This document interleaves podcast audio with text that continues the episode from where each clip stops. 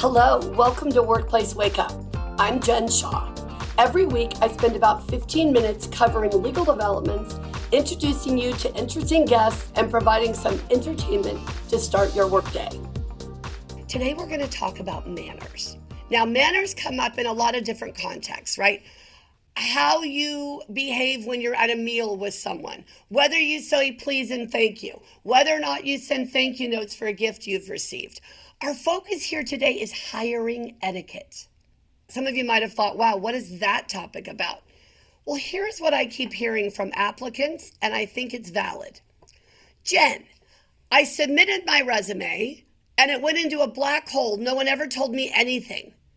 I didn't know if I was being considered, if I wasn't being considered.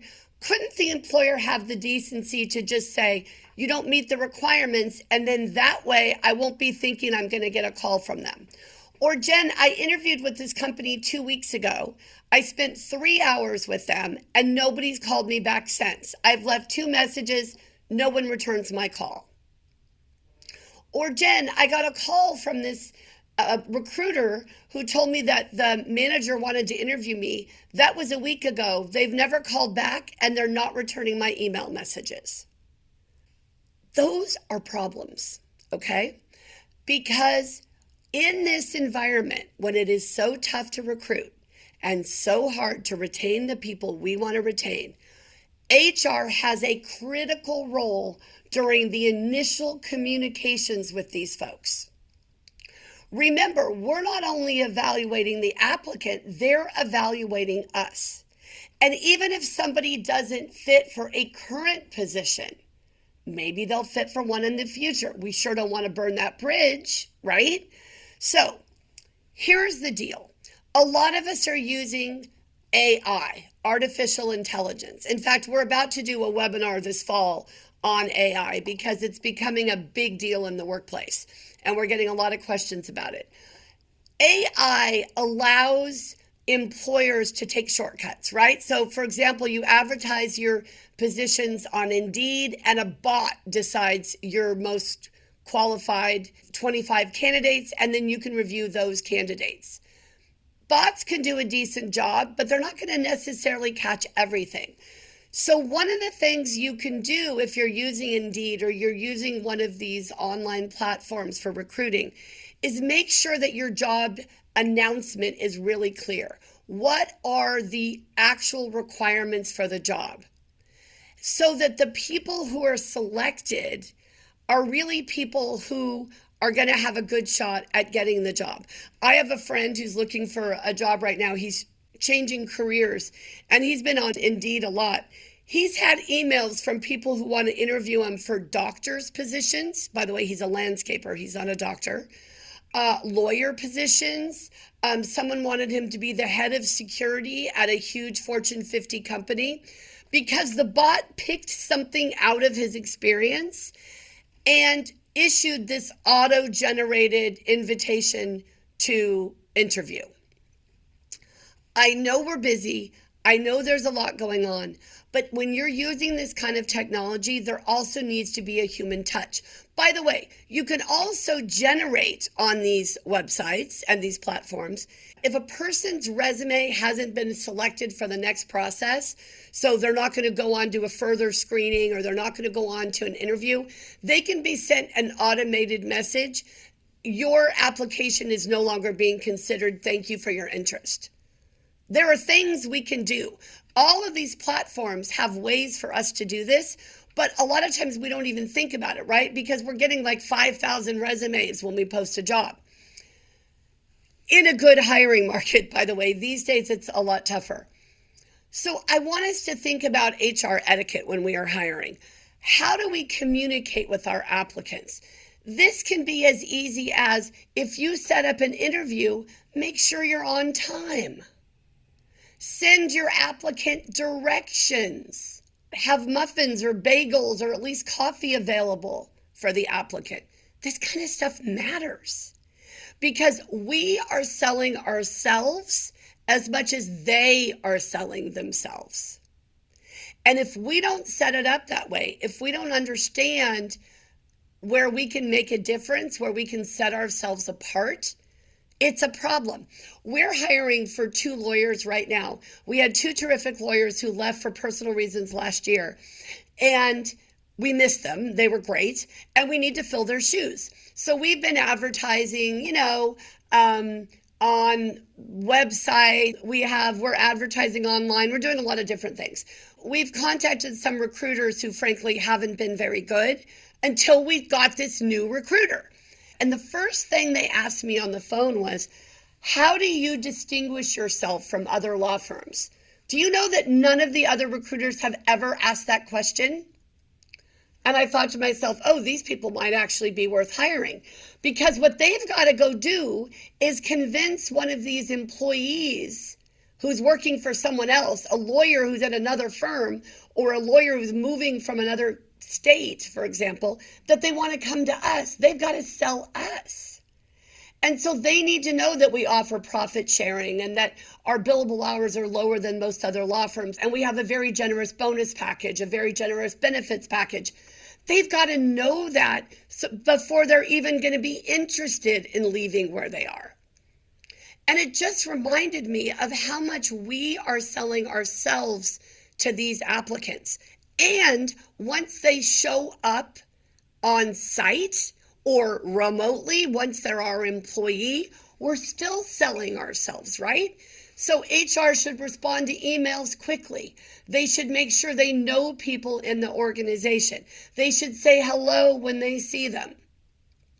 They should try to remember the small talk of how's your dog? How's your kid? What's going on? Oh, I heard you ran a marathon. Like so many times as HR professionals, we get buried we have so much work to do. And the last thing we want to go do is be in the presence of an employee who might ask us to do something else, right? We just want to sit buried in our office and think, okay, let me just get on top of this compensation plan. Let me just get these revisions done to our employee handbook. Let me figure out what our new comp plan is going to be. And then I can be social. Then I can go talk to people. Won't work. That has to be what you're doing all the time. That needs to be part of your focus in HR employee relations, right? Now, in some organizations, employee relations is a separate component of HR. That's fine. You're still dealing with how are you going to engage your employees? How are you going to keep them happy? How are you going to see them progress? What are you going to do to give them constructive feedback? So, HR etiquette is not only about hiring, it's also about retaining our talent. But you can't get the talent in the door if you don't impress them at the applicant stage. When you're doing interviews, when you're getting back to them about benefits, when you're about to send them an offer letter. I love it when we're about to send an offer letter to an employee, whether lawyer or staff, and we call them first. Ronnie, our firm administrator, and I, we call them first and we say, Oh, we're so excited to let you know that an offer letter is coming. And they're always, Oh my gosh, I'm so excited. I can't believe it. This is fantastic. We don't just send them an email like, Here's your offer letter, take it or leave it. Right now, part of that is we're excited to have them truly. Like, we don't have to put on a show because we're thrilled that they're coming. But that stuff matters. And our employees tell us when they get here that stuff matters. I appreciated how quickly you called me back when I had a question about the health insurance benefits. I appreciated that my first day here, you had a lunch so everybody could meet me. I appreciated that you came to me in the middle of my first day and asked if my desk was organized the way I wanted it. That stuff matters. And by the way, we've learned this through trial and error, folks. We have had feedback from applicants and employees where Ronnie and I have said, uh oh, we didn't do so well on that one. We got to improve. What do we need to do differently? So, if you have in your mind that you are selling your organization to the applicant as much as they're selling themselves to you, that's going to go a long way. Rather than they're lucky we're considering them at all.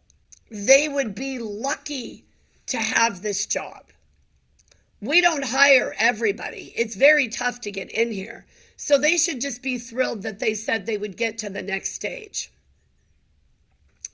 So that is the way I want you to think about your recruiting activities. with an eye towards showing the applicant what it's going to be like when they get in the organization, how we're going to treat them when they show up, what we're going to do when they get here.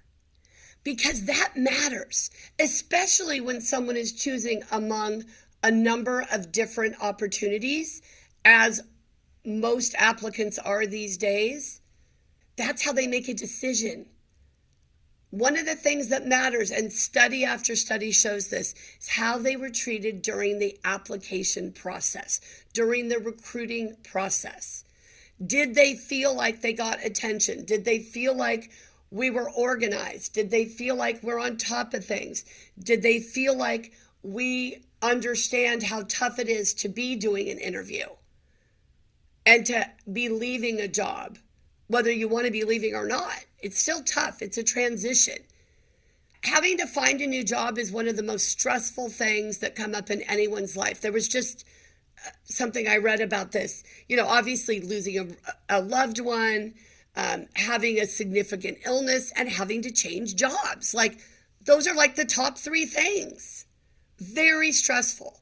So, the easier and more welcoming we can make it, the more likely we're going to get those good applicants.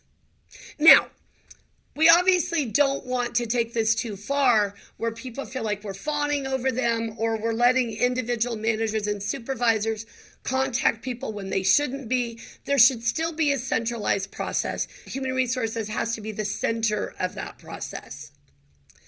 But when you think about it, we want to always put our best foot forward no matter what we're doing in an organization, at work, or in our private lives. And most of us are pretty tough on ourselves, right? I mean, it's very rarely do I have a day where I sit down and say, Oh, I did everything pretty well today. There's always something that I think, Oh, darn it, I should have done that, or I could have done that, or I shouldn't have said that, or that came out the wrong way.